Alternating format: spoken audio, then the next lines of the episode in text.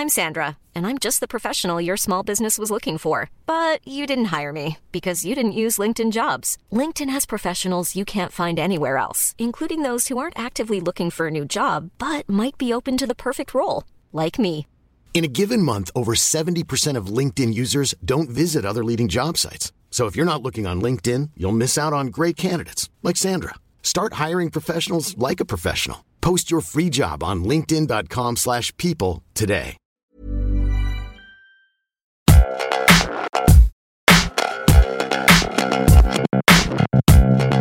Wow, Richard! Imagine I said a culturally relevant reference to the butterfly effect to kick off our episode. What a I great reference to kick off our episode, OJ. But I can't because this movie has no cultural foot- footprint, really. So I feel like there's nothing. Mm. This is- this is like the Kutcher's in the Avatar of news. yeah. I mean, other than Ashton Kutcher being relevant again for all the wrong, but I bet he wishes he could bloody go back in time, time and and- butterfly yeah, affect his own life at the moment. Uh, welcome along, Do you reckon if Ashton film- Kutcher could go back in time, he would stop himself writing that letter, or he would stop Danny Masterson from doing what he did? Yeah, exactly. What's the yeah? Probably the first one. I reckon he would too, because it's like if you go back and stop all the Danny Masterson stuff, you you're just like you're changing too much. Mm. It's like changing 9/11 this far on, Yeah. or killing Hitler. It's like ah, it'd be too much admin to keep up with all the historical changes if I went back in time and killed Mm. Hitler. I don't have time. Fun start to the podcast. Anyway, Welcome along to Film Franchise Fortnights on the Cult Popture podcast, where myself, AJ, and my God, beautiful best friend Richard. God, he's so attractive. Thank you. I haven't been feeling very beautiful lately, so I needed Wow. to hear that. I have the driest skin under my eyes. If anyone out there can Go help me with this, and moisturize your eyeballs a little more. well, this is the thing. Like, I've never had like it's like almost like eczema, but like I've never had that before, Spe- especially not under my eyes. I don't know. It's called being in your thirties, mate. Yeah. Sorry about it. Sorry about it. This is. a I'm older than you. Yeah, by like four months. yeah, So but it's not like you can't be like over me. welcome to your thirties, mate. Because like Welcome I, to the I party, welcome pal. you to your thirties. and I'm welcoming you back. um, so the the the film franchise fortnights of the Cult Popture podcast, where we watch and discuss a different film franchise every fortnight. Um, and as the fates would have it. This this fortnight for what wasn't supposed to be Spooktober, but we're now stretching the parameters of whatever genre the butterfly effect is to be like, yeah, it's a Halloween episode. Um, we're covering the Butterfly Effect trilogy. Now, depending on your upbringing, you might have one of two questions. Either, oh, are, are there sequels to the Butterfly Effect? Or what's the Butterfly Effect? Hmm. Because I reckon this has got to be one of the more obscure franchises we've ever done. I reckon. in, in in in a certain manner of speaking. Mm. I reckon there's so many people who don't know a fucking thing about this trilogy. The Butterfly Effect came out, uh, the first one came out in 2004. The second one, The Butterfly Effect 2, came out in 2006. With the third one, The Butterfly Effect Revelations, came out in 2009. The last two were straight to DVD. The first one, I think, had a theatrical run. Straight and to was, cinemas. Um, it was a it was a mainstay of the like the like ten dollar DVD bargain bin. Yeah, absolutely. It's that kind of film. Late two thousands Plays on TV all the time. You, you'd get it Mm. out because it's like kind of adult, but not really. Like it's Mm. it's a lot of one of those like it's the first movie Mm. you know of this kind that you watch. Mm, The first mm, yeah. psychological thriller that you Yeah. yeah. that you ever see. Yeah. So came out in 2004, directed by Eric Bress and J. Mackye Gruber. There's never been a faster or easier way to start your weight loss journey than with PlushCare. PlushCare accepts most insurance plans and gives you online access to board-certified physicians who can prescribe FDA-approved weight loss medications like Wegovy and Zepbound for those who qualify. Take charge of your health and speak with a board-certified physician about a weight loss plan that's right for you. Get started today at plushcare.com slash weight loss. That's plushcare.com slash weight loss. plushcare.com slash weight loss. who are the writers of Final Destination 2. Which Uh, yeah, Bress feels also wrote- very Yep. similar to that. Yeah. Yep, Bress also wrote um, Final Destination, the the Final Destination, the worst one, uh, and both are the creators of the TV show Kyle X Y, which if you've seen is very different to the Butterfly I, Effect. in I, I looked up these guys um, to see what else they'd done, and I didn't come across the Kyle XY thing. That's interesting. Mm. I didn't read. I, I just looked at their filmography, uh, and they don't have a lot of other films. No, no. And maybe the most important piece of information we can preface this episode with uh, to sort of really drive home what kind of movies they these are is the disparity between the critic score on Rotten Tomatoes and the audience score. Yes. So I would like you to guess both of these, please. I would guess the cr- the audience score is like mid seventies, hmm and then I would guess the critic score is like forty. You're just off. It's we've got a critic score of thirty four percent Yeah. and an audience score of eighty one percent. Oof. Oh, you don't you don't see this often. Critic, the critics put out the hit for the butterfly effect. uh, What what what, do, but- is- what do fans of the butterfly effect call themselves? butterflies? Yeah, I guess. Hmm. What They is it call them about? Friend, friends of Evan, the main character in the butterfly. Evan Treborn, one of the the Yeah. worst main character names I've ever heard. like straight up, and it's one of those things that like you know you've talked about like why do I still remember the name Larry Daley from Night at the Museum? It's like I've always known Evan Treborn's name because it's th- like you know if you'd asked me at any point in the last you know since I first saw this movie when I was probably 12 or 13, I would be able to tell you his Mm. name is Evan Treborn because those writers, they thought they were being so clever. And his name is Event Reborn because he can do events again.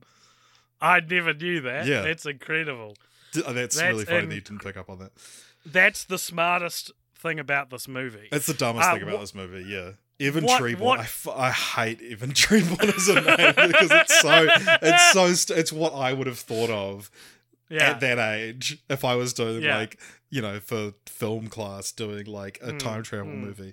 Um, Mm. It's it's so stupid. Anyway, so Evan Treborn, uh, we get the film starts with like sort of a a greatest hits of his of his trauma, and so you see all about these. yeah, about half an hour before Kutcher appears Yeah. as the character. um, you see all these little pieces in his life, and he and he's prone to these blackouts, and so sort of the biggest turning points in his life, he's not actually like uh, psychologically present for, and then And let's just put this here.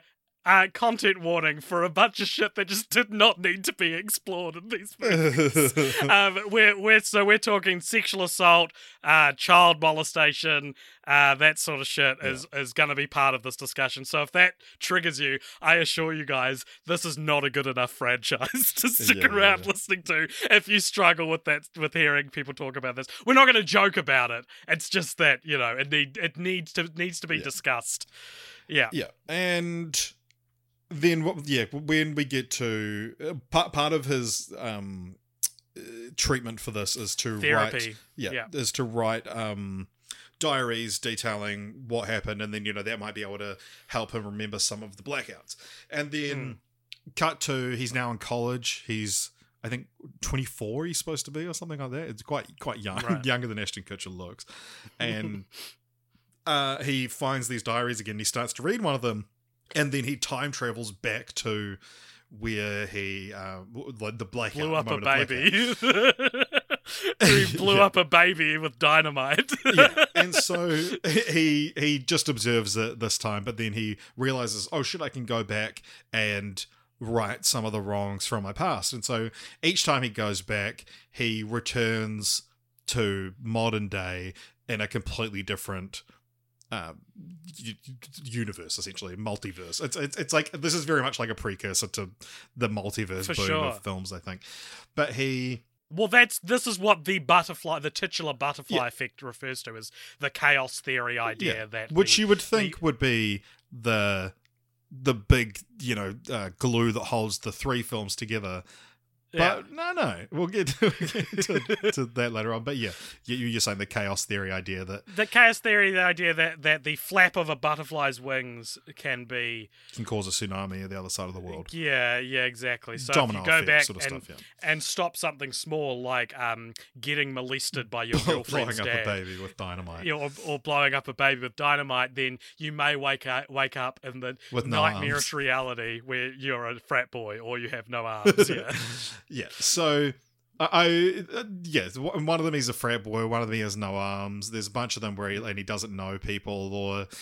Uh, yeah, that that he's got this core group of friends. Um, he's got Mm. this the younger the girl that he was in love with since he was a little kid, and then her brother who was like a psychopath, and then their friend as well who is so traumatized by blowing up a baby with dynamite that he becomes essentially catatonic in a lot of these hmm. realities, and so yeah, yada yada. He keeps going back and forth trying to change things, and then oh, you know, my life seems perfect now, or it's so horrible, and so he goes back and keeps trying to change things, and the idea that every time he goes back and he changes something, it has a massive effect on the future, and he keeps going back to each of the times he blacks out. So it's important to note as well that like each time he comes back, he gets like a fucking brain hemorrhage, which hmm. is you know the the missing memories being shoved into his brain so he's able to hmm. adjust to the new realities like a bit quicker than you sort of normally would because it's like he does have the memories of the last would. 10 in real life. Yeah. and and then the the film ends with he goes back in time to one event He stops Which- the baby being blown up, which knocks off his his arms, so he never got to write his diaries, yeah and so can't travel back in time anymore. Yeah, but then uh no, he he goes back in time and accident after that because he manages to go back to a diary entry from before his arms Ah, got blown yes. up and Yes. accidentally kills Kaylee, uh, which means he got institutionalized, which means he was never able to write the diaries. And Hmm. so he goes back one last time and if you're watching the film now, you, pretty much only the director's cut is available, but I'll tell you the theatrical ending first. We've got, I've got, I've got them written down. Oh yeah, I've, I've, I've seen free. both. But the Yeah. so the theatrical ending of the film is that he, while he's in this institution, and they're like, "Look, Evan, we've talked about this. These were this is all a figment of your imagination. You got the idea that you're able to travel back in time." And he travels back in time one last time to the birthday party where he first meets Kaylee. And he says, Hey, look, who's Amy Smart's character, the love of his life. And he says, Hey, look, if you ever come near me again, I'm going to fucking kill your whole family. And she's like, runs off and is like, Oh man, I'm so scared of this kid. And that means that she goes to live with her mother, never, ex- and then most of, you know, these horrible events of of Evan's life never happened because a lot of them revolved around her and uh, her family. She only stayed to live with her pedophile father because she wanted to stay near Evan, and they have their lives going in completely different di- directions. And at the very end of the film, they he's years later he's a some kind of business guy in New York City, and he walks past Kaylee. They share a look, but keep on walking. Uh, in opposite directions, and then there's a few different versions of that. One, they stop and he's like, "Oh, hey, Kaylee, right?" And she's like, "What?" And he's like, "Yo, you you just look like a Kaylee." And he buys her a drink, and they live happily ever after. And then there's one where they share a look, and then he turns around and follows her. Mm. but the ending that's like Learning nothing, presumably. Exactly.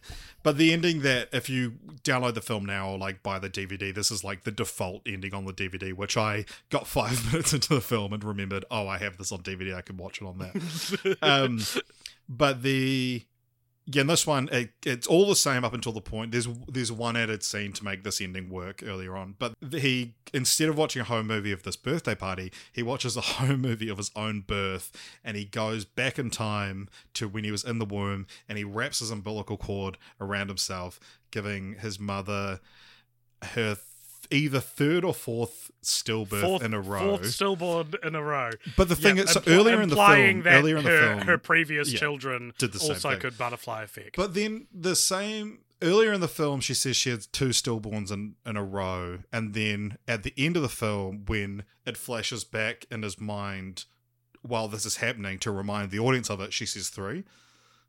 I wonder, is that a goof? Is that a mistake? Interesting. I think I did so. notice it as well. But the I've noticed that every time I've watched it, but it's not until now that I've realised I'm not just misremembering that two and three are different time. numbers.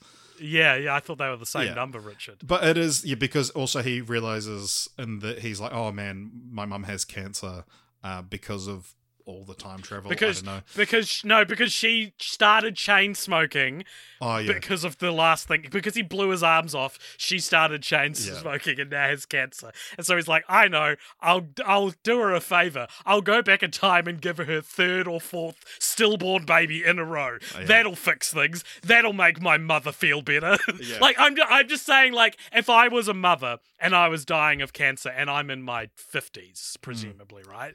I would rather that and still have my son whom I adore Hmm. than have lived a, a full life without him, you know. yeah. Well, the, this the, the I re- I mean the director's cut ending is very edgy and like. uh, It, like I, I saw on Reddit and stuff like that, a bunch of people saying like, "Did you know there's an alternate ending where he strangles himself?" And the but I had only ever seen that version. Yeah, because, same. Yeah. And then I found out, oh, there was an original ending, and I think the original ending is so much better. It's like it, it- it's a lot better. The idea of like Kaylee is better off without me in her life, rather than one of these films that has a the message of you are a burden to everyone. Kill Ah. yourself. It is a repugnant message to put in a film. Yeah. And and insane that it made it all this way, insane that it like like we like I don't think you could do this ending now. I think writers are too well, self can't say aware of the these days. Well, you can't say any. You can't even say fuck, Richard, without the bloody woke police wanting to butterfly effect your fucking birth. You know, like you got. So I think that here, here, I, I think that there is no good ending to the butterfly effect. I think both endings are bad. We'll get into this a little bit after after I, we discuss the endings. But when I first saw this movie, I saw the strangulation in the Yeah. womb ending, and I thought, great ending. I was 12 years old, great ending, right? Yeah, yeah. Um, then years later, I watched this ending where he goes back in time and tells little Kaylee, "If you come near me, I'll kill you and your family." And the here's the problem with with that ending hmm. is that I don't think it's particularly exciting. The, what what the the womb strangulation ending has over that ending is that it's a dramatic gesture. It's a piece of action. It's hmm. it's doing something. It's quite high stakes, and I think on paper that's a better ending. And I don't think scaring a little girl is particularly high stakes. I, think. I disagree. I mean, I think that yeah, like you're right. The actual action that he goes back in time and does is obviously a lot bigger when he strangles himself Hmm. in utero. But I think that the um the seeing Kaylee's life without Evan in it is the climax, not the scaring a little kid. I think that that's your big Right, cinematic right. uh climax is the flashes we get of everything that you know fits in with the story we've had um, Yeah, up until no. now. I see what you're saying. Okay, well, Richard, we've gotten pretty far into this episode without discussing a fairly important um, and crucial piece of the puzzle for our discussion around uh, this movie, anyway. Because you, if in case listeners, if you couldn't tell, we're speaking quite uh, negatively and you know making fun of this movie a lot. All of this being said, all of all of my distaste for this movie still standing. This is one of the most important films I've ever seen in my life like Yeah, this yeah. this film when i saw this film when i was 12 um well actually let me let me paint the picture let us do the cult pop cherry and here's what happened when i first right, saw well, I do film. edit these podcasts now, so if you could keep it tight. we we used to have family movie nights every Saturday, right? Mhm. We we would get out all sorts of movies that you wouldn't think a twelve year old should be watching, right? Including one night we got out the Butterfly Effect. It begins. Five minutes in, you get to a whopper of a child molestation scene, and my dad just said, "No, we're not watching this. Turn it off." The movie gets shut off. Right? Years later, I, I must have I must have been like ten when it have because years later, when I was twelve or thirteen, my brother saw it hmm. and was like, "Alex." I've seen the butterfly effect. You have to you have to watch the whole thing. Yeah. It's amazing. Watched it and I was like, this is mature film. This is what mature adults watch. Yeah. You know, This is mature your first watch, adult mo- adult film you Yeah, watched. yeah. Mature adults watch films with with gr- like Ashton Kutcher. hor- Ashton Kutcher in, in horrible child molestation scenes, and scenes where where babies get blown up with dynamite, and scenes where someone gets raped in prison. Like adult movies rape their protagonists. You know, this these these are the things I believed. Like this is this is hard. And you look at the films that you made around that time, and all of those things are prison. and I just thought this was, and like I told all my friends to watch it. Like You're like, you got to I watch it. He gets raped in prison. I I watched it. Like I would, I was A gravitated dog to gets burnt alive. Yeah, yeah, yeah. I was gravitated to similar films like we just discussed on a Patreon episode we just recorded. The number 23 is very much holds hands movie. with Yeah. the butterfly effect. Um, the Adrien Brody movie, The Jacket, was another one that I Uh. cannot remember what it is, but I remember thinking this is my favorite movie because it's like the butterfly effect. Um, this movie influenced what I would write. I remember being 14 and trying to write a novel that was essentially, Richard, the butterfly effect. And all, you know, not in concept, but in very much in tone. And like, it was just such a. I just felt like it was such a groundbreaking and interesting and great movie. And as I started to get older, I started realizing how frustrating frustrated I was getting with the endings.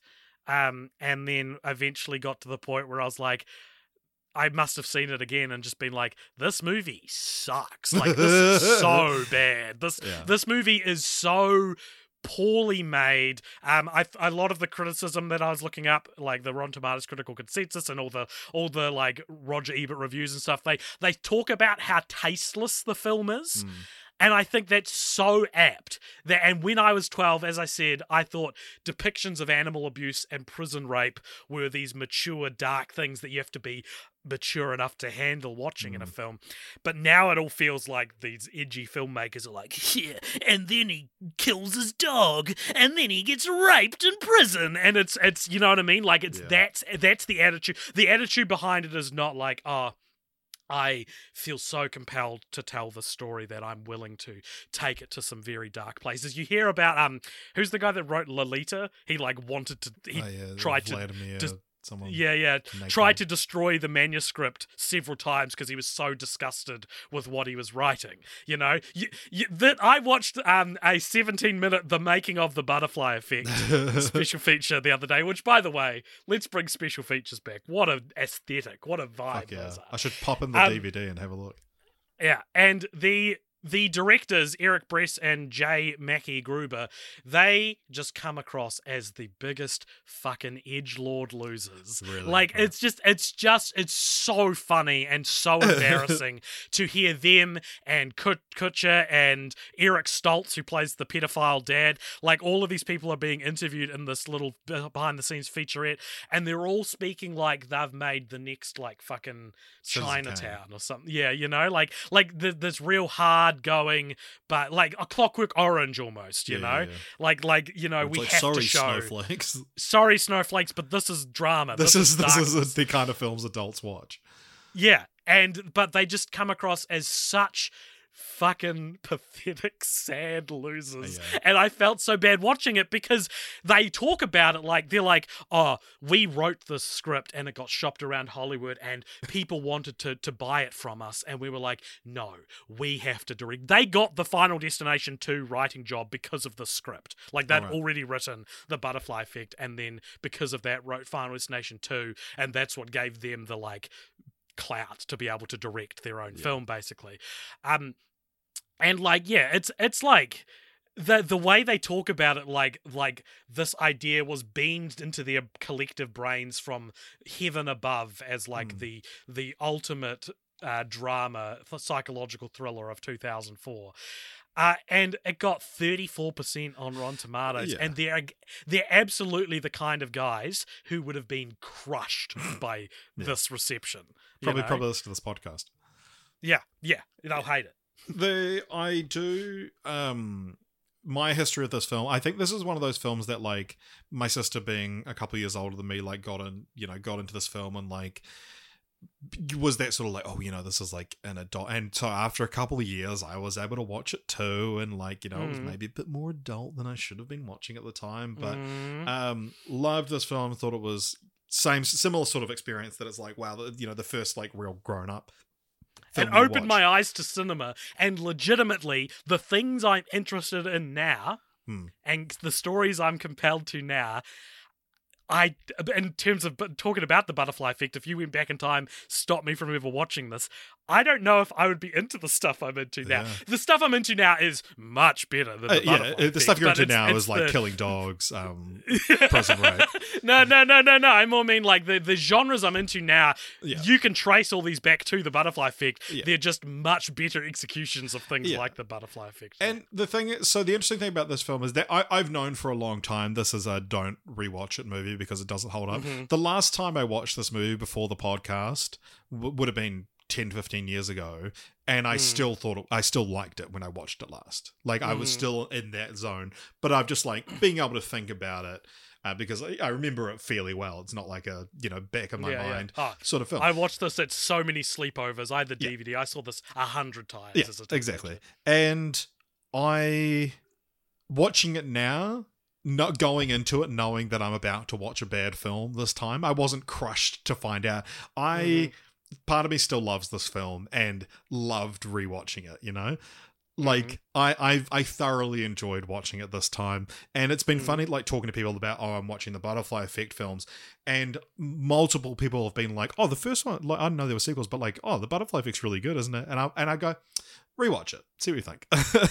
like, I, yeah, my my flatmate was like, "What franchise are you doing this fortnight?" And I was like, "Oh, I got to watch the Butterfly Effect trilogy." And she was like, "Oh, the first one's all right, isn't it?" And I was like, "No." like better than the sequels, sure, Yeah. but we are not talking about a a good film. Here.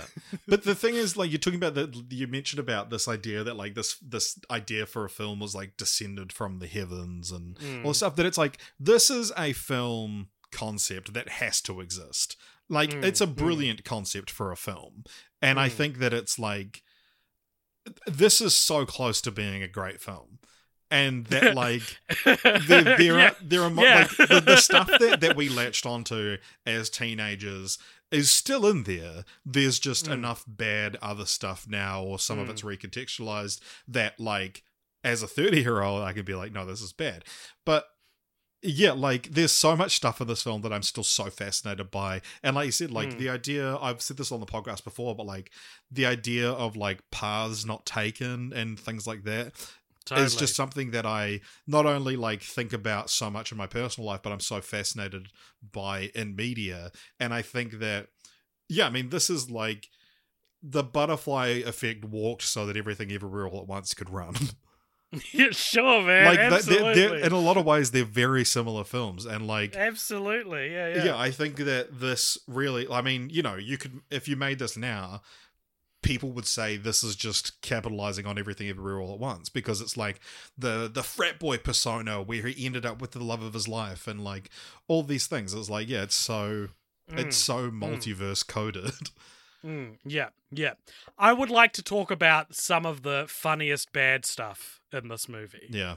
if we may. The stuff that really lets it down. Because despite the the writers and directors saying, you know, acting like they were given this idea from Olympus on high itself, you know, this was Prometheus gave them the butterfly stealing effect. stealing from the gods the idea yeah, of the yeah. butterfly effect. Yeah, yeah, yeah. Despite that, it's also like not a very well thought out execution well, as yeah, well. one of, one of the, the most famous bad things about this film, and one of like, if we're talking about plot holes in film, Mm, this is mm. like the poster boy for plot Mhm. holes because it is so specifically going against the logic already set up by the film. Like the most Yeah. important, pe- the titular butterfly effect that like Mm-hmm. this this famous scene that goes against it. So he's in prison uh, because he Mhm. kills Tommy in in, Yeah. in his frat boy days. And Which do you know? Do you know where they filmed that? where An actual prison, and the extras are prisoners. I think yeah, I think I did know that. But yeah, it's like it Isn't that looks crazy? like it. But one of the um his cellmate, uh, who is Kevin Durand. Kevin Durand from Lost and uh, X Men Origins Wolverine. Uh, also, Scooby Doo 2 Monsters Unleashed and Austin Powers. This is our fourth Kevin Nice. Durand franchise. But yeah, he's yeah in in Mexican face, which is Mm. yeah, not not So- a great. So so much so that I only found out it was Kevin Durand when you messaged me this week saying, "Holy shit, that's Kevin Durand." yeah, but he anyway. So he, he's like, I need help. I need protection from the the the, the gangs in prison. I need you to help mm-hmm. me. I can travel through time. Here, I'm going to show you. So his cellmate is very religious, and he's like, I'm going to travel back in time and give you a sign and show you what I can do. So he travels back in time to a time where he blacked out and drew this creepy picture. So he goes back in time, draws a creepy picture for seemingly no reason. It's it's a picture of him having murdered The- the the gang, two pr- yeah. the gang, right? And the first scene of the movie Yeah. is the teacher pulling aside Evan's mum and being like, "He drew this creepy picture and doesn't remember drawing it." Oh, yeah. And it sets up this mystery. This isn't the plot hole. This is just something I think is exceptionally dumb in the edgy content, the edgy conversation of this movie. Is he just the the reason he drew that creepy picture? Is because he went back in time and wanted to be creepy for Well- instance. well, yeah, the thing- wanted to like- worry his mum, who he loves. Yeah. He, like he Well, just that- that, decides like- to draw this picture for no reason. he went back in time, got told, "What do you want to be when you grow up?" And that was that was adult Evan's answer to that. yeah. and so he drew it and then he go he gets up after finishing his picture walks over uh to like you know those things that you like stab receipts onto um essentially Mm. just a giant spike there's two of those Not good things to have in a classroom, Oh, yeah. I thought. but he says oh mrs miller or whatever her name is and just like slams his hands down on them uh I piercing think through Miller is actually the surname of Kaylee and Tommy. yeah probably I think Mr. Miller is Eric Stoltz's character. Anyway, Yeah, it is. continue. Um, and yeah, slams them down, and then he reappears in prison with a cellmate. Now having had these uh, two Stigmata. st- stigmata, the scars on his hands appear.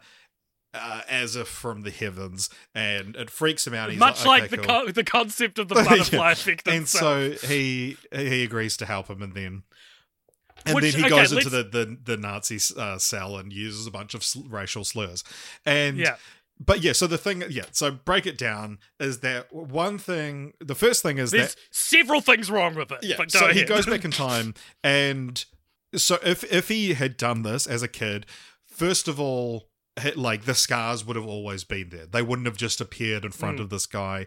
Uh, but Mm. also the probably more important thing is that initially in the first scene of the film when he has been given the, the his mum's been given the drawing that he did he hadn't slammed his hands on those and Yeah. so because he so when did he draw made, the drawing? when When he did he draw the drawing? and made this small change Mm.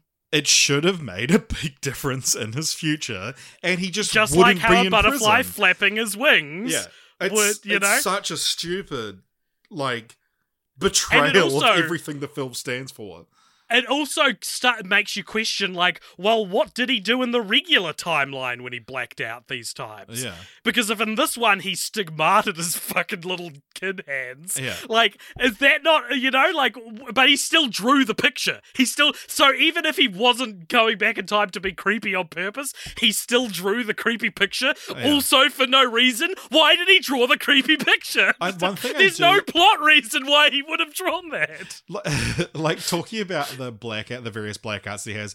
That is one of my favorite ideas of the film, though. That Mhm. he, it's I, I. We're talking about time travel and things.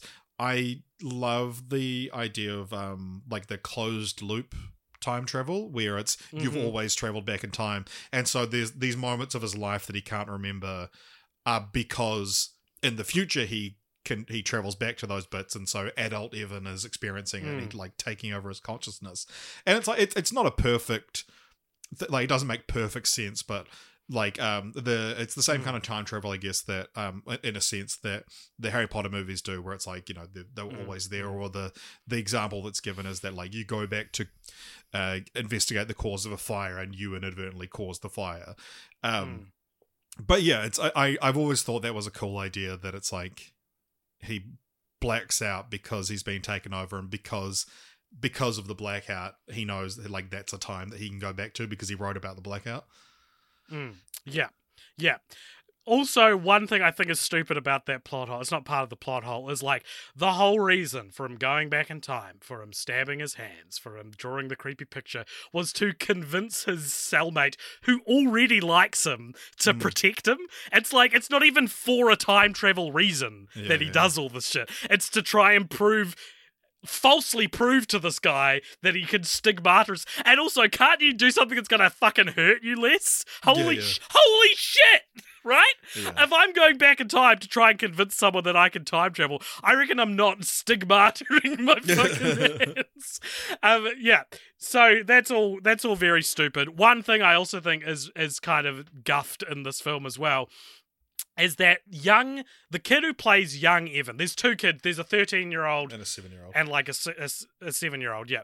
And the seven year old, they cast him, and that kid gets a lot of play. He's in a lot of scenes, Yeah. and he's he's It's Logan acting. Lerman who would grow up to be Is that Logan Lerman or is the seventeen year old? the seven year old one is Logan Lerman. The seven, okay. Um, so I just think it's funny that that they give that kid so much to do and say, right? And there are times when he's just playing seven year old Evan, and there are times when he's playing 24 year old Evan having time traveled back and he's swearing and he's foul mouthed and all these sorts of things. That kid, young Logan Lerman, how old was he here? Do we uh, know? So what, what what year did this film come out? 2004. He was twelve. And it shows because 12 year olds don't look like 7 year olds. Hmm. So you've got this kid who's clearly 12, and then you're told very quickly that he's supposed to be 7, and you go, oh, okay, that's kind of weird. And then you see him swearing and shit as 24 year old Evan. And it's like, yeah, the reason you fucking cast a 12 year old is so you can, it wasn't as problematic to have him acting like an adult, but like they've split the difference too close to old when it maybe like, do you know what i'm saying? Like and also on top of that 24 year old Evan is not really depicted as being particularly badass or foul mouthed. So it's like the characterization of Evan when he travels back in time to his seven year old self is like this precocious, oh my god, imagine hearing a seven year old say this. Hmm. But like he's not like that in the present. So it's just a completely different version of the character. And I just think it's so silly and dumb. Like when he goes back and talks to his dad and he's like, okay, listen up, old man. And it's like, he doesn't talk like Ashton Kutcher's version of the character doesn't talk like this. Yeah. ah, such a bad movie. So fun to talk about. I loved it. I loved watching it. Yeah. I I loved watching all three of these films, Mm. and this is the Good. best one. And this is easily, easily, the best Easily one. the best one. I reckon that all the characters in this movie kind of suck, Oh, except for one. There's one character Eric who I want to see a, a whole movie about. No, close though. S- similar like fame level to Eric Stoltz. I'm talking, of course, about Ethan Suplee's Thumper, Oh yeah. the uh, f- overweight goth roommate that he lives with in college sometimes, who is such a like. There are characters. his this his whole character is he has sex a lot, but he's fat. Yeah. So there are characters, background characters in this movie who are so like un just boring. Like I would even say Amy Smart's Kaylee, very just kind of like right like you know, it's male writers trying to write a way more concerned with the male characters than the Yeah, yeah, female yeah. characters. Um and yet they could have easily made Evan's college roommate just a normal guy, Hmm. but they made him such a specific vision. it's it's like it's such and it's it's like where is this dude going? Let's follow Thumper's butterfly effect. You know, like i it's such a weird addition to the movie because it feels like such a like.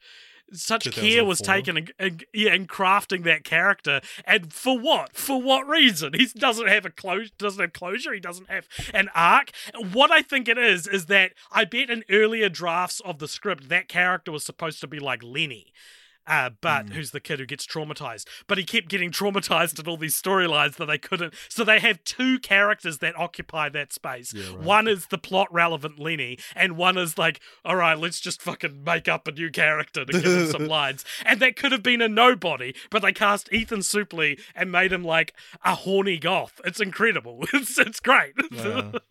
Did you notice that um, one of the producers of this is called AJ Dix? Yeah, I did actually. I was going to take a photo of it and send you it. And be like, finally.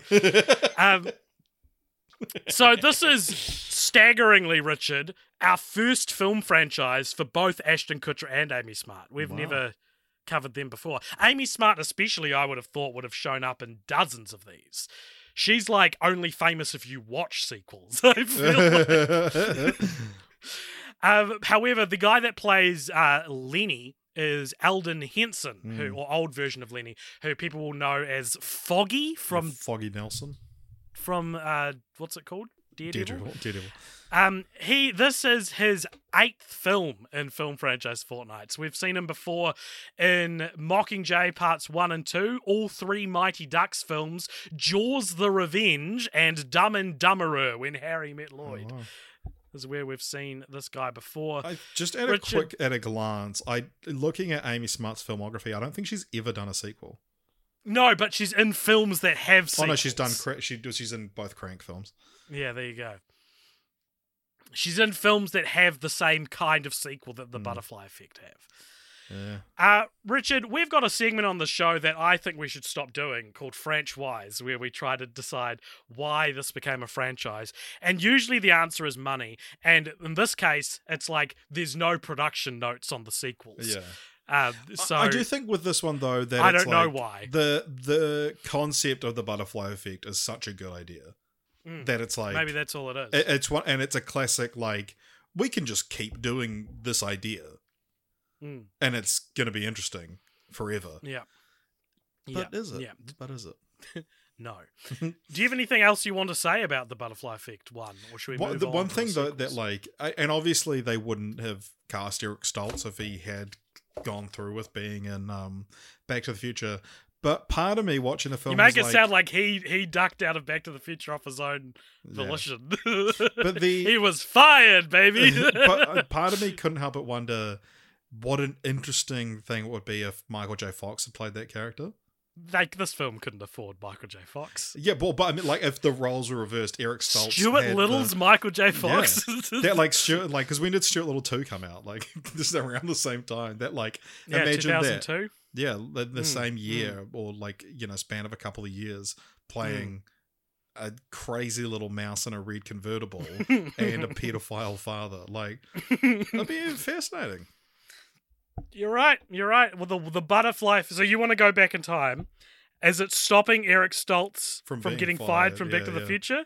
Yeah. So does that also mean that sort of cosmically uh, Michael J. Fox gets the role of Mr. Miller in the Butterfly Effect? yeah, yeah, and also it would be in um, Pulp Fiction as well, I guess. Mm, as the the heroin Yeah. dealer. Yeah, yeah. Well, Richard, where were you? Everyone knows where they were when they were in the warehouse and saw that the butterfly fi- the butterfly effect two existed Yeah. on DVD.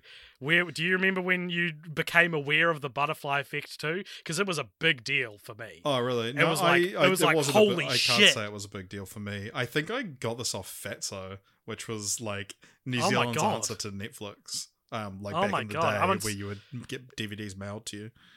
I once had to write a commercial for Fatso. I know you've told the story many times. Oh, okay. I'll cut cut that out then, please, Richard. No, no. Tell us Butterfly what was, the, what, was the, what was the commercial? I don't think it ever made it to air, but we we we were commissioned to write something, and this was like 2015, but well past DVD's Hmm. heyday. And I, the only idea I remember pitching that I thought was really funny was pitching it like DVDs were a new technology, Hmm. and just seeing if they would be if they had a good enough sense of humor to run that commercial. But I don't remember what happened. The Butterfly Effect 2 came out in 2006. Uh, if we go to the Wikipedia page for this movie, um, it has up the top. Um, for the episode of Ugly Betty, uh, for, for the episode of Ugly Betty, see the Butterfly Effect Part 2, because the season 4 opening and second episode of Ugly Betty were called the Butterfly Effect Parts 1 and 2. Uh, so I thought that was pretty funny. This was directed by John R. Leonetti, who is more well known as a cinematographer on film franchise Fortnights films such as Child's Play 3, Ooh. The Scorpion King, the, and The Mask, and he did go on to direct Annabelle, which we haven't covered for the Oh, podcast, wow. but is a, a fairly high profile movie that he that he moved on to after this. What do you think this has on Rotten Tomatoes? Uh, pff, like twenty-seven. It has 27 audience score. It does not have a critic score. Oh. Nice. Um, Holy shit. but that is still a big drop from the 81% audience score of the first film. Uh, what is the Butterfly Effect 2 about? So this one is about a guy who we to, to set the scene for you. Nick? His name is Nick? Nick, and he is uh, on holiday with his partner. Uh, it's her birthday, and they're they're like talking about their future, and then all of a sudden he gets called into work. So they leave, and they There's two friends. There's another couple with them as well. on the way back, their tire bursts. They get into an accident, and the other three people in the car die, leaving Nick alive. A year And can I just by. say, can I just say as well, they try to be very coy with it, but it becomes very obvious that his girlfriend is pregnant and hasn't told. And you don't get told this till the end of the Yeah, film. yeah. But it's like, oh fucking hell, just, just fu- let's just reveal that she's pregnant. so he year a year later he's looking at a photo they took at the at the lake and travels back in time but the first time he goes back and he's really just observing things and is like what the hell's going on but as he goes back and then he he starts to every time he looks at a photo like the world starts to shake in the same way that it did for Evan when he would go back in time and Mm-hmm. There's a bit where he, he's like looking it up and sees articles about Evan's Jason father. Treborn So making it set in the same. Oh my god, Jason Treborn. He was adjacent, adjacent, adjacent to Evan being reborn. Yeah. And so he go yeah, similar sort of thing. He goes back in time a few times to like make things not happen to not have the car crash or to lessen the damage of it or whatever. And a lot of this one focuses more on his um uh career progression. And Mhm. his his boss is a dick, and then he goes back one time, and now he's like the vice president, and his boss from the normal reality is now his subservient, and all this stuff. But reoccurring uh, to this is that he. Uh, so Julie wanted to move to New York, and then when he's all successful, Julie didn't go to New York uh, to pursue art or whatever, and so yeah, there's a There's little bit tension of there's tension in, in their because of that. relationship, and then he goes back again, and now he's all successful, and he's sleeping with his boss's daughter, and he him and Julie have broken things off and quite bad, and then everything you know he, he goes back in time one last time and decides to fix everything by breaking up with julie at the lake and she says well i was pregnant and this was a shock to him even though she should have like they would have a kid No, because the baby died anyway in Right. the car accident, and she talks in one of the alternate realities. She's like, "You know what we lost in the crash," oh and yeah it's very because because all he does the first time is gets her to put her seatbelt on, yeah yeah yeah and skids out of the way, so Yeah. they still crash. But yeah right, right okay that's that is flawless writing uh so then he goes hey, it's back in better time. writing than the fucking racist prison scene from Yeah, the yeah. first one. But so he goes back in time again and breaks up with her. She takes his car, the one that's about to have a tire burst, and drives off. And he steals someone's car and drives chasing after her, and you're like, "Oh no, the the tire's gonna explode." That doesn't come up, uh, but he, the semi truck is is coming towards them, and they're driving alongside each other. So he's driving down the wrong side of the road, and he says he thinks to himself, "Oh, what I have to do is to fucking kill myself, I guess, and to make everything right." So he gets into the accident, and then it cuts to the future. She now has uh, the kid. It's named Nick Junior, and it's implied that he has the same abilities as his dad because to travel back to his dad's memories. So Let's see that movie. yeah, but the yeah the, he the goes back thing in about time to his dad's past and has sex with his mum, becomes his own father. the the thing about this one is yeah, so the time travel mechanic is different. He does it by looking at photos, but it's never explored because it, it ends up being that it's like oh his you know when he's successful it's because he's fucking corrupt and like his whole business is corrupt and hmm. shit. But he never tries just going to New York with Julie.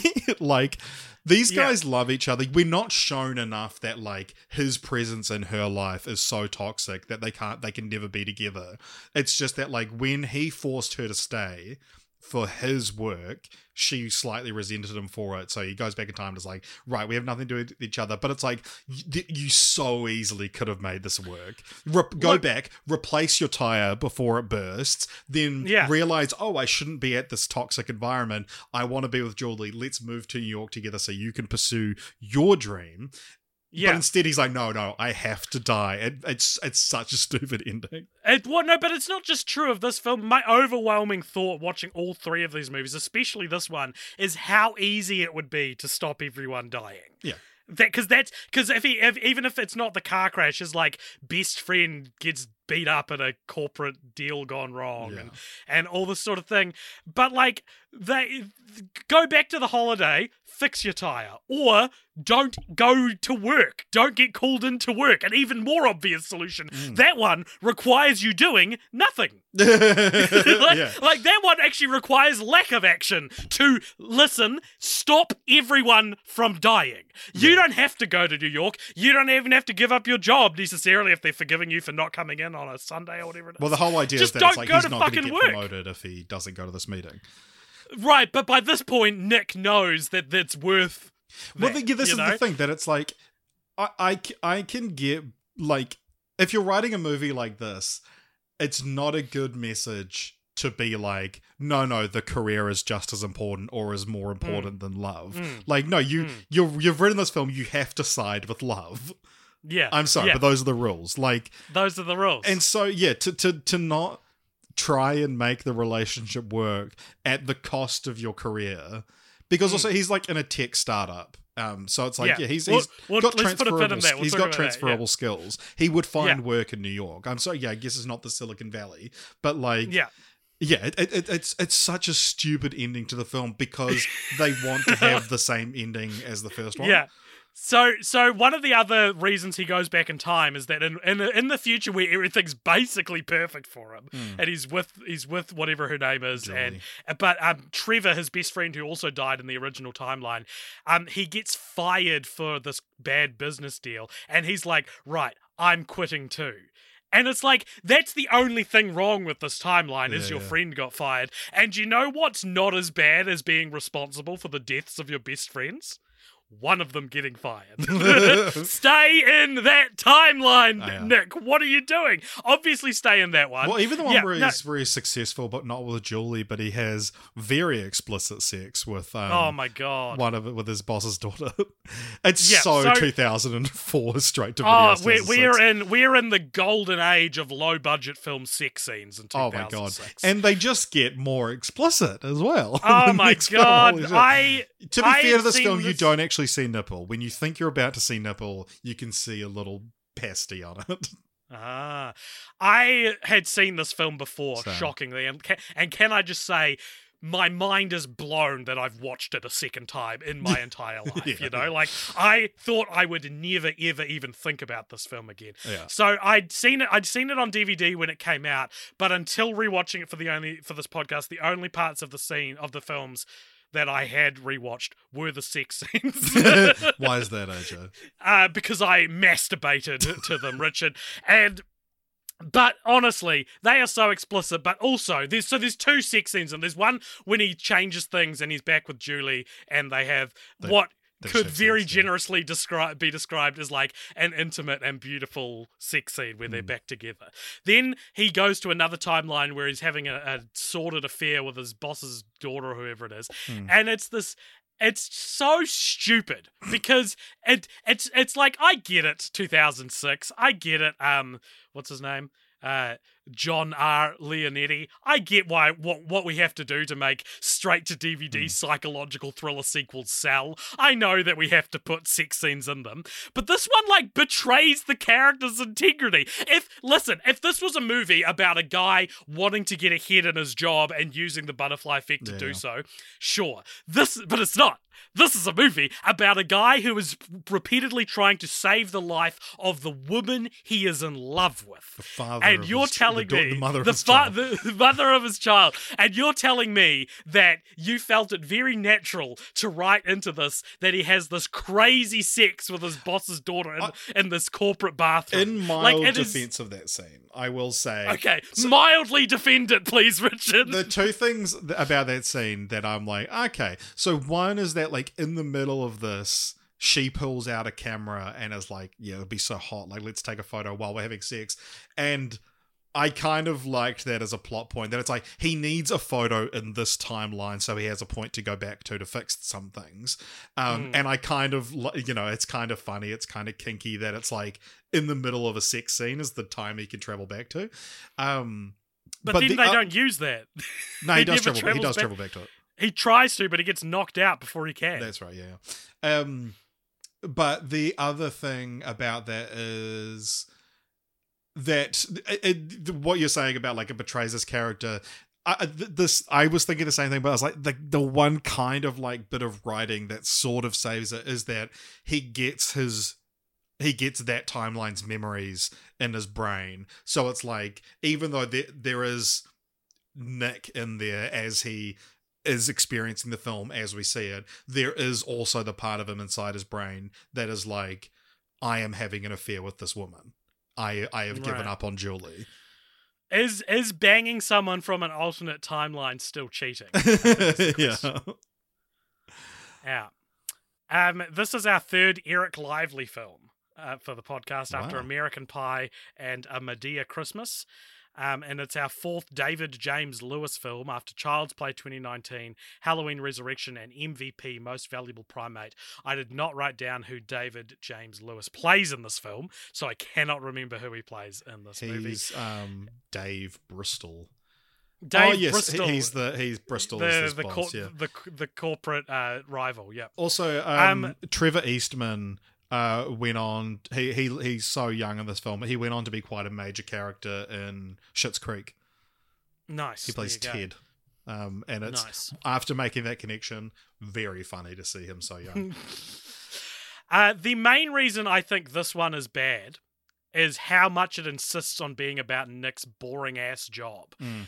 Um, so like the first one, for all its faults, is about like relationships Mm. and and murder and crime you know like it's a very it's very all feels like all the parts work to but but this one they're in a startup where they've invented like a very 2006 version of cloud sharing Mm. that's but like a version of cloud sharing that isn't as interesting as what would eventually be made in real life Yeah. and it's so funny to watch them like pitching these amazed investors like imagine you're going to a, a meeting and you get a message while you're in the car that you need to change a slide for the slideshow well with your phone you can do that which first of all that's finicky at best to do now yeah, with cloud well, it's- to, it's- to change a slideshow It's like kind of pitching a smartphone, but it is funny though. Later on in the film, he'll, they're like, "Yeah, we're pitching, you know, a phone that can do this," and they're like, "Everyone's pitching that at the moment. like, it's it's It's it's, so right on the cusp of the boom." Um, and It's- so it's yeah, just- it's funny it's- that it's like it's it's actually not even that impressive at the time. Yeah, and it reminded me of the the bit we talked about in the Kissing Booth three, Yeah. where she just randomly pitches an esports thing, and Yeah, it's not yeah. like it's not like she kisses she she pitches a Kissing Booth video game, which Mm. is the obvious thing to do. and in this, it's like they have put so much effort into describing what this like invention is Mm. that it kind of feels like the screenwriters were like, "This is a good idea. They should actually make this in real life." yeah, Yeah. Well, Richard, it's time for us to skedaddle on to the third film in this illustrious trilogy. I am, of course, talking about The Butterfly Effect 3 Revelations, released in 2009. Let's talk about how funny it is to call. To give your film the subtitle Revelations when it's a standalone sequel. Yeah, yeah. What's being like, revealed. re- yeah, it's not revelations about the whole franchise. It's revelations pertaining to this film itself, which all the other ones also had. so so this was directed by Seth Grossman or Grossman, who does not have a Wikipedia page. Its audience score is slightly improved above um, the 27% of Butterfly Effect 2. Do you have any guesses? Thirty. 32. No audience, no critic score because no one was pa- ever paid to watch this movie, I guess, is the reason Oh, yeah. for that. Um, what is it about? So I can tell you what this one's not about. hmm and that is the concept of the butterfly effect. If you I- try and tell me, AJ, that this film was written as a butterfly effect sequel and wasn't an unrelated script with the name slapped on it, I'm going to punch you in the throat. I'd like, like- to see you try, buddy. I'm a, You're going to be half- here in a week. Oh my god. Okay, I'd never said it. I didn't say it. um, it, it's like this. Do you know what this movie feels like? what? A Hellraiser sequel. Yeah, right. Yeah. Like this this is a completely unrelated film that involves time travel that you could so easily have Pinhead show up at the end and just be like, ah, I hope you've learned your lesson. Now come with me to Mm. the the realm of pain, or as we call like it's pleasure to us, but it'll be pain to you. Right, yes.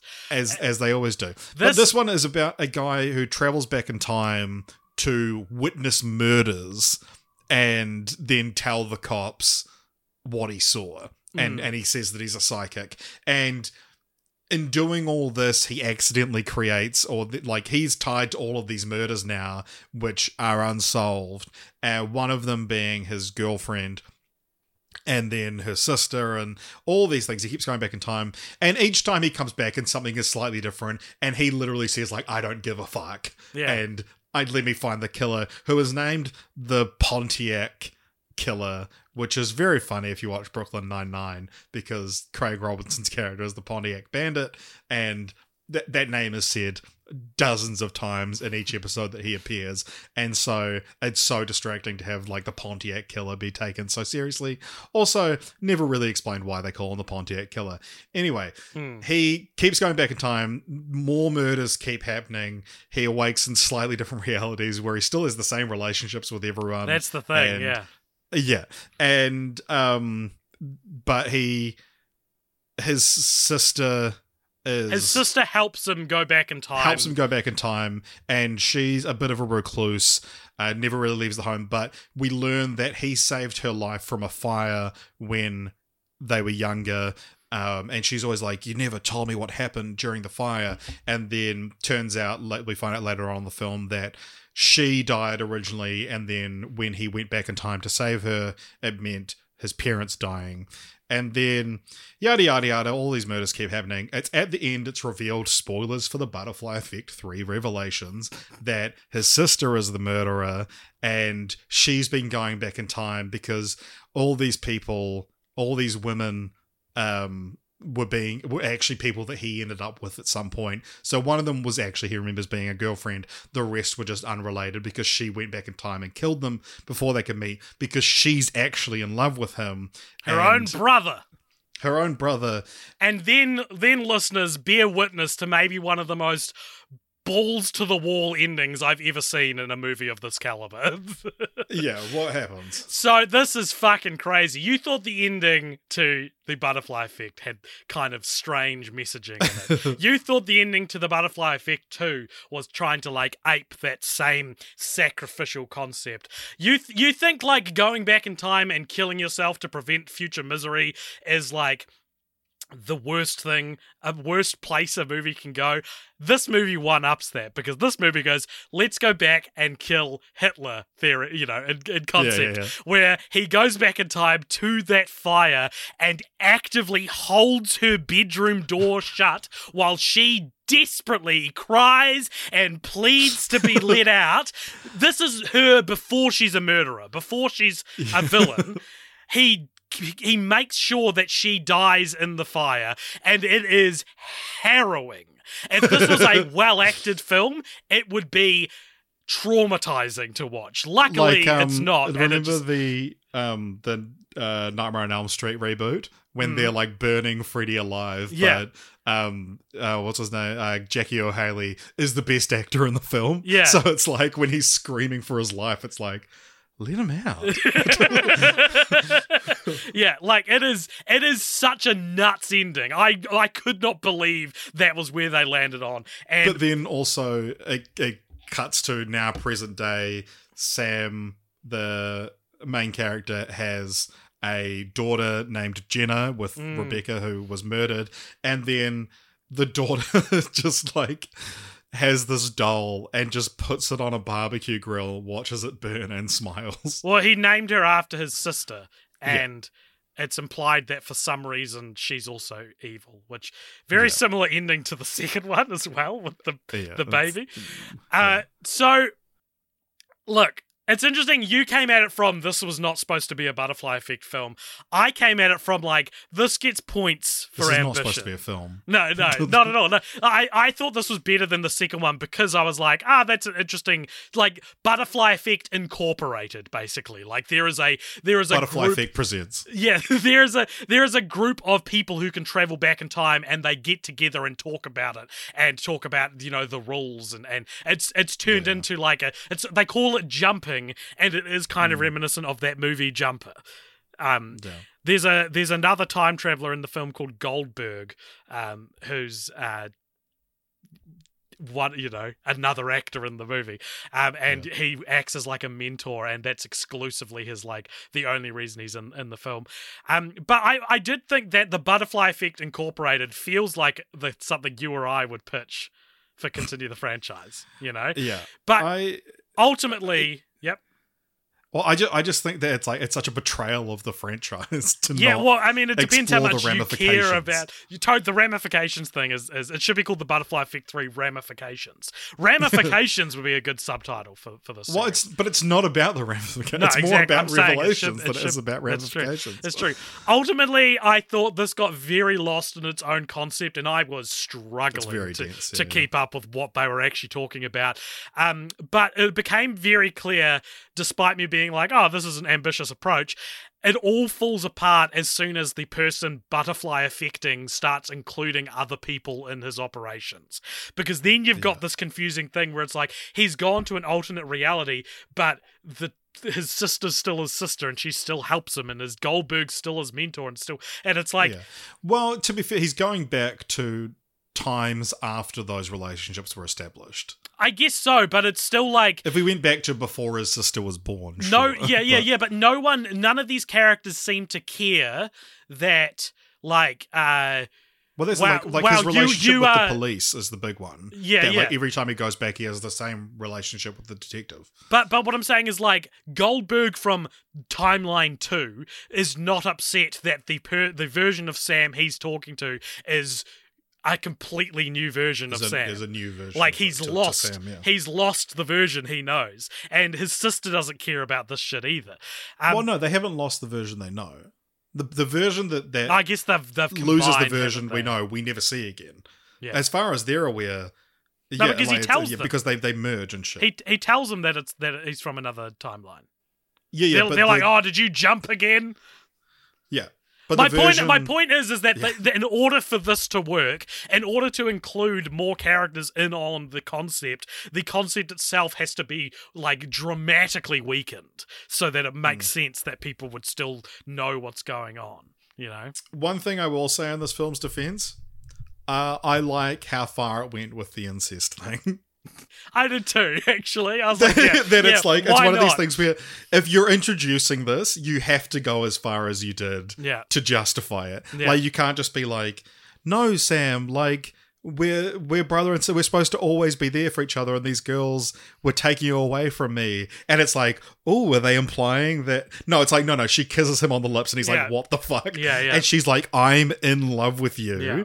We we are meant to be together and these girls were all trying to steal you and it's like yeah that's where you need to go to, yeah. What, did you work out that she was the killer? uh, i the whole time i was expecting it to be him Yeah, and but so they i say was that like in the script, so I was like, yeah but yeah but they do they, they, they do and so i was kind of like it's it is one of those things i wasn't surprised when it was revealed to be her because it's like there are three characters this can be mm, because you haven't introduced that many characters mm. And so it has to be him, it has to be Goldberg, or it has to be the sister. And they elim- and they tell you, oh, maybe it's him or Goldberg. So it's like, well, it has to be the sister then. Yeah. Isn't it? Uh, gr- this movie is so gratuitous compared to like this one feels like the Final Destination writers wrote yeah. it. Like, well, and also this one has It's some like- very a much more explicit sex scene in it. yeah, that's um, true. But which yeah. is so gratuitous, so like it ma- it's, unnecessary. it's so to the plot. gratuitous, listeners, that it makes you sad. From a 2023 perspective, it's like, oh fuck, this is so de- like you this know, is someone being exploited. this yeah. is this is a, a very young, very pretty actress that is just uh just completely they, they, they, they, they got the the the call of her life Yeah. to appear in a Butterfly Effect sequel, and what they, and what they're doing is slamming her titties on a glass table. Ah, it is so depressing. But like It's- that's the thing that it's like you can do a you can do a film where uh, the the sexy bartender flirts with them and they have sex. That's fine, but it's like you don't need like. A eight porn- different setups. yeah, a porn of porn them having sex. style sex you can even have like what you know. It's a, it's 2006. It's a straight to DVD film. Sure, you can do the under the glass table shot, but it's like like this is a day's worth of shooting Yeah. of like different setups, and they put the let's put them all in the film. yeah. And also, oh my god, the way this film is shot and edited is so bad. like, there's, you know, um, the best I can, uh, the, the most sort of mainstream thing I can think of is like, you know, in Hot Fuzz when like, um, Angel is doing the paperwork, and it's like it's deliberately shot. You know, it's it's a boring thing to look at, but the like, you know, like zooms in on little bits and like little bits float over other parts. It's like they are trying to do this in this film, but it is like how a film school student would do those shots. Hmm. They are like go back and watch them. It is so funny how like thinking they have the point it hmm. is. Hmm. It's oh my god, they're so poorly done. Yeah, oh and yeah, the, the film loved the film- watching this film though. I, I enjoyed I enjoyed watching it. I like I had a great time watching it. The film also opens with a mother being bludgeoned to death by an by Yeah. a, a hit on her, and it's incredibly violent. Maybe one of the most violent things I've ever seen. like she gets her head like caved in, and it's like the movie starts there with a woman b having her head bashed in, and it's like this tells you kind of all you need to know about the, the where this movie. One going. other scene that I did, I was kind of like, oh yeah, like, is um he after realizing like, oh, I can't save, you know, my my partner, I'll go back and try to save the second victim, and so he goes, he sneaks into her apartment, wa- watches her from the closet, and um, she's just going about her day, and then someone bursts in and in a quite violent scene begins to rape her and she's screaming for her life and then you're like oh wow you know we're about to see the killer and Oh, then the ah, guy oh, great! takes A his, straight to DVD rape scene, just what I wanted to be watching Yeah. tonight. And then Not and that, then not the, that a theatrical one is particularly better, but I, I said this Yeah, in my I- review. I, want to go to the one. cinema to watch Yeah, this. I want to see it on the big screen. I, the- I, like I said in, the, in my my Letterboxd review for the first film is like this is not a good enough film to justify having a pretty detailed child molestation scene it. And it's it's one of these things where it's like, guys, if you're going to have these these harrowing scenes of like the worst violence you could do to a person. You got to be really sure that the film is good enough to be able to be like it need like look at something like The Last Duel, which even then people were like, was that really necessary? If it's not, if it's hardly necessary in Ridley Scott's The Last Duel, it's not going to be Still need to necessary in watch in the Butterfly Effect three Revelations. But what but what I was saying about that scene though is that like midway through this, as it's just about to get even worse, um, the the masked assailant pulls off his mask and is like, "Babe, I'm sorry, I can't do this." Like, and she's like, "No, but like I'm having fun. You know, I'm enjoying it." And he's like, "Yeah, but just like hearing you scream makes me go soft." And I was like. That was a fun subversion on where I thought that scene was going. and, and to immediately backtrack and start praising this horrible moment in this film, pretty well performed those two actors i thought like yeah, yeah, and, yeah. and a movie full of like just dog shit like Craigs- yeah. craigslist actors le- yeah. and legitimately they probably got like the cop the cop characters were probably got off craigslist you know like mm. like it, it is this kind i don't know i thought those performances were actually pretty pretty good um mm. anyway yeah, that's the Butterfly Effect 3 terrible stuff, but I thought at least it was it was doing something different with the sequel, the third. the it's third it's a good it's a, like again it's a good sleepover watch like Mm, because w- worst case scenario you see some boobies in it but best case scenario you have a good time laughing at this terrible film with your friends I like how you said you see some boobies in it, but and it's like boobies in it, comma, but, and you see boobies, but, yeah. Um, so that is the Butterfly Effect trilogy, Richard. Do we want to talk now about continue the franchise where we pitch? Yes. What are the many um, continuations of the franchise we haven't looked at yet? There is fuck all, dude. You type in the Butterfly Effect 4 into Google, it's it says movieclips.com, the butterfly effect scene one out of, out of four or whatever. Like it's, it's it takes the four to mean just something like even the sequels are so obscure that it's not even thinking you're talking about a sequel. Um no, there's nothing going on in the Butterfly Effect series that has laid dormant since 2009. I doubt there ever will be. I did have an idea, and I'm slightly it's that's slightly being usurped now by this idea of a direct sequel to the second one, where a kid has the power to travel back to his dad's memories, where he realizes the only way to not prevent himself from being born is to have sex with his mum. I think that's pretty interesting. Mm. Would you Keeping that- the incestuous themes. The yeah, but that well? that'd be a cool. That's a cool like. Would you rather come to life? You know, Mm. you he's in his dad's body, so he has his dad's semen and dad's sperm, and in order to make sure he is not never born, he has to have sex with his own mum. That's a great Yeah. idea for a movie. I'm gonna write that movie. It's gonna be called The Butterfly Erect.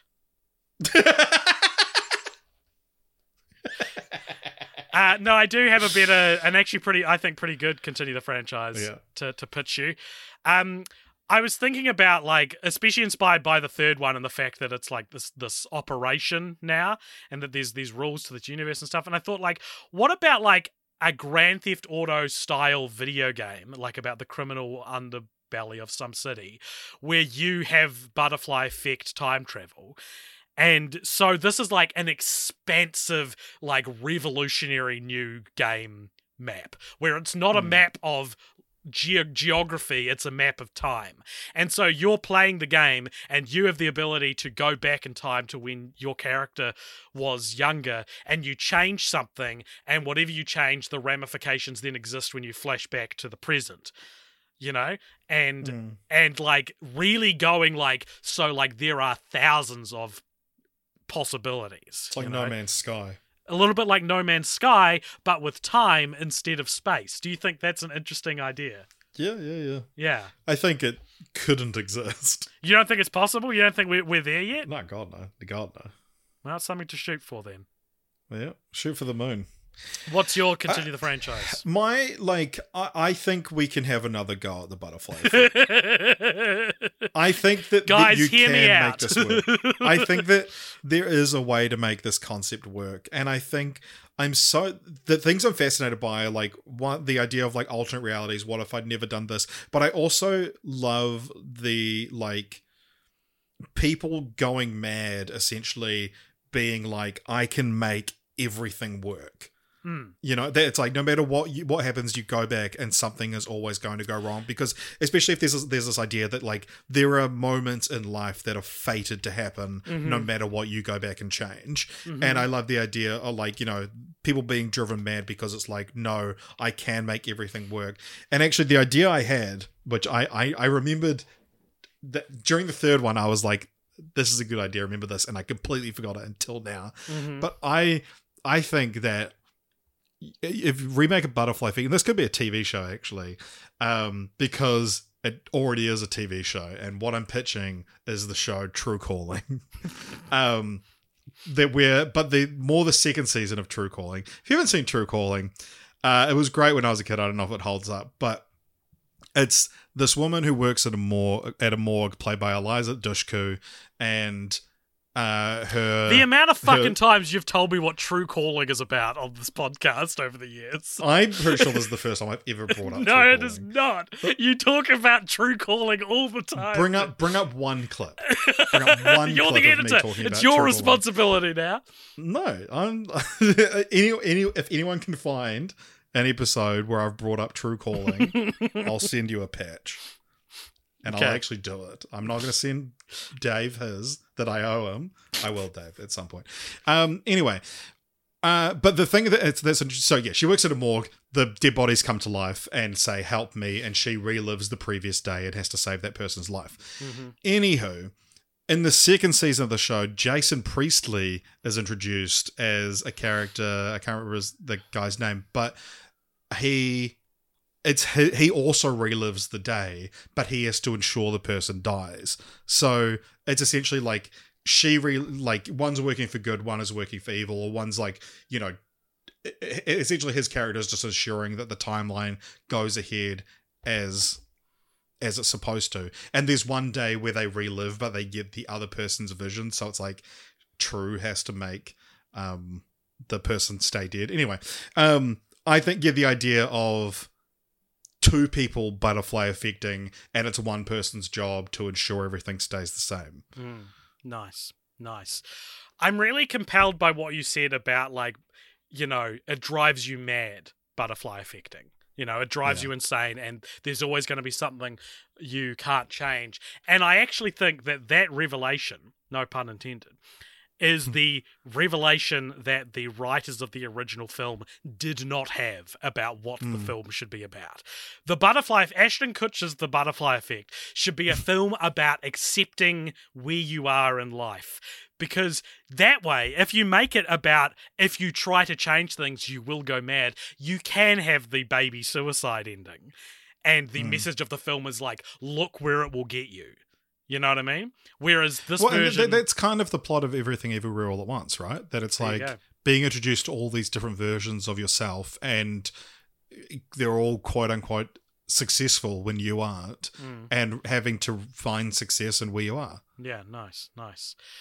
Richard, we have got to rank the butterfly It's, effect. it's such a good idea for a film. It makes me so we have got to rank the butterfly effect amongst the 184 franchises we've ever covered, and I've Is got this a gold star franchise? no, I don't think so. I think that the straight to DVD ness of it all is very apparent in the sequels. I think they Is they, there a clear worst one though? Mm, I would say the second one is the clear worst one. I don't think It's it's. I. I, it is my not favourite your one. favorite. uh, I'm pitching you that we place this at um, a hundred and sixty-one between above the Yu-Gi-Oh movies, but beneath the Cinderella story movies. What do you reckon about that? uh, yeah. Yes, no.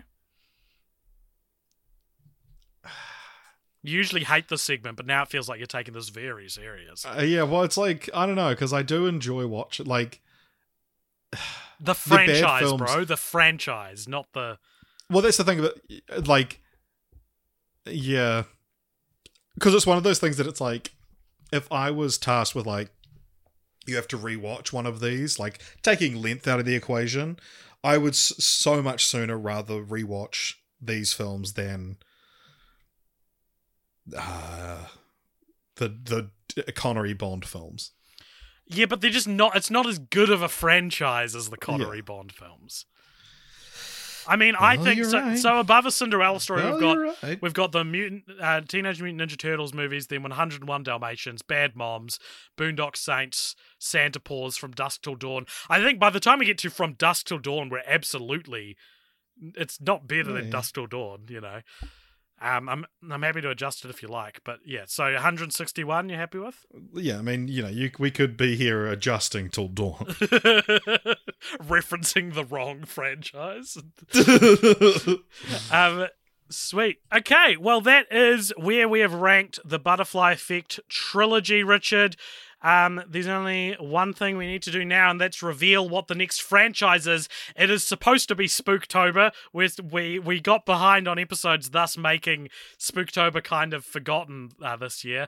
But we have asked the patrons to suggest some spooky I think we've we- remembered Spooktober. we can at least have one spooky franchise. I, I think the, year. the butterfly effect fits. I was terrified.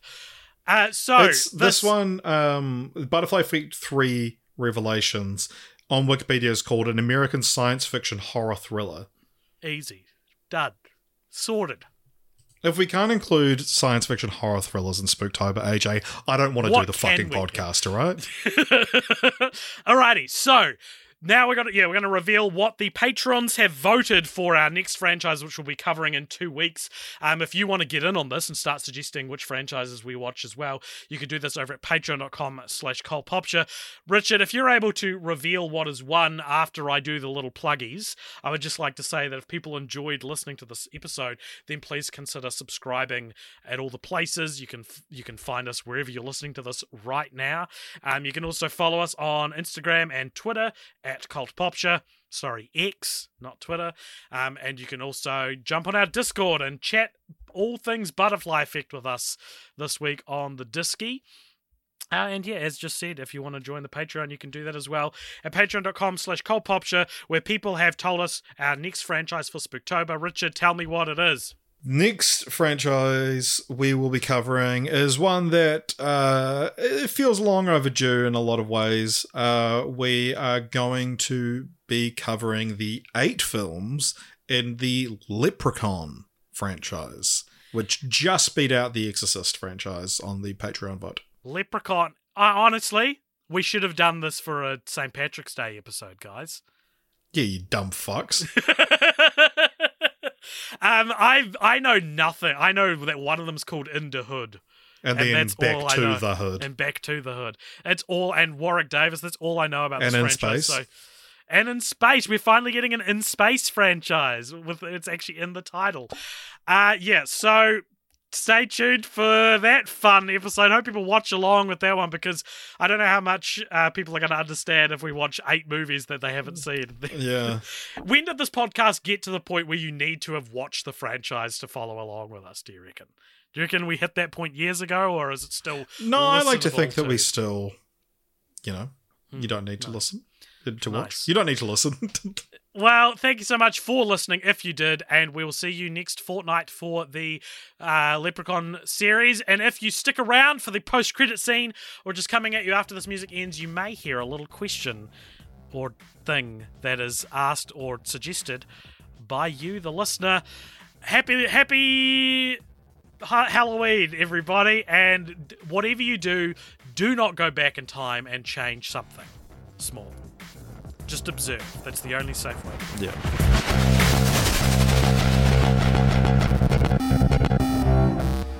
Welcome along to the post-credit scene. There's a segment at the end of each episode. If you donate $5 or more over at patreon.com slash cultpopture, you, yes, you, get to give us something to talk about in this, the post-credit scene. Richard, who is it from this week? Today's one comes to us from Michael Prefontaine, who says, If you were a cartoonish evil villain, where would your base be and what would it look like? What would your henchmen slash henchwomen wear as uniforms? Mine would be a rotating, like you know those rotating restaurants that are like Yeah, on yeah. top of skylines, be like that sort of thing, but in the middle of the Pacific Ocean, Hmm. and all my henchmen And it rotates um, vertically the wrong way. Yeah. um, and all my henchmen would wear denim overalls nice and nothing and nothing else. Yeah, I think you're describing the minions. yeah, Uh, and, I, and I'm Gru. Yeah, yeah. Uh, my base, I wouldn't want anything too high up because I don't like heights. Um, where I, I feel like I would just go for like a, a place that I would like to hang out. Like it would be like a movie theater or something, or like oh, it's an escape room, but you have to you have to solve puzzles to get in. And and I'm the most What I- intelligent person on the planet, so I'm the only person intelligent enough to solve the puzzles to get in. Well, you've actually just described as like the level leading up to a boss in a video game. Yeah, yeah, and I'm the boss. Yeah.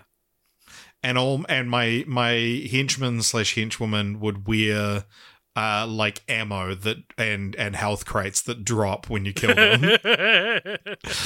and then I I throw I I attack you and just like a pat 'em. And you would also like in you know you say like no one's smart enough to get further deep into this fortress but what you've done is you've actually left crates of ammo and health where no one has been yeah, yeah, just yeah, in, yeah. just in case you end up there one day What? Yeah, and once you get past the wall, that's like no one has breached this wall in Hmm. centuries. yeah There's some of my henchmen there. yeah yeah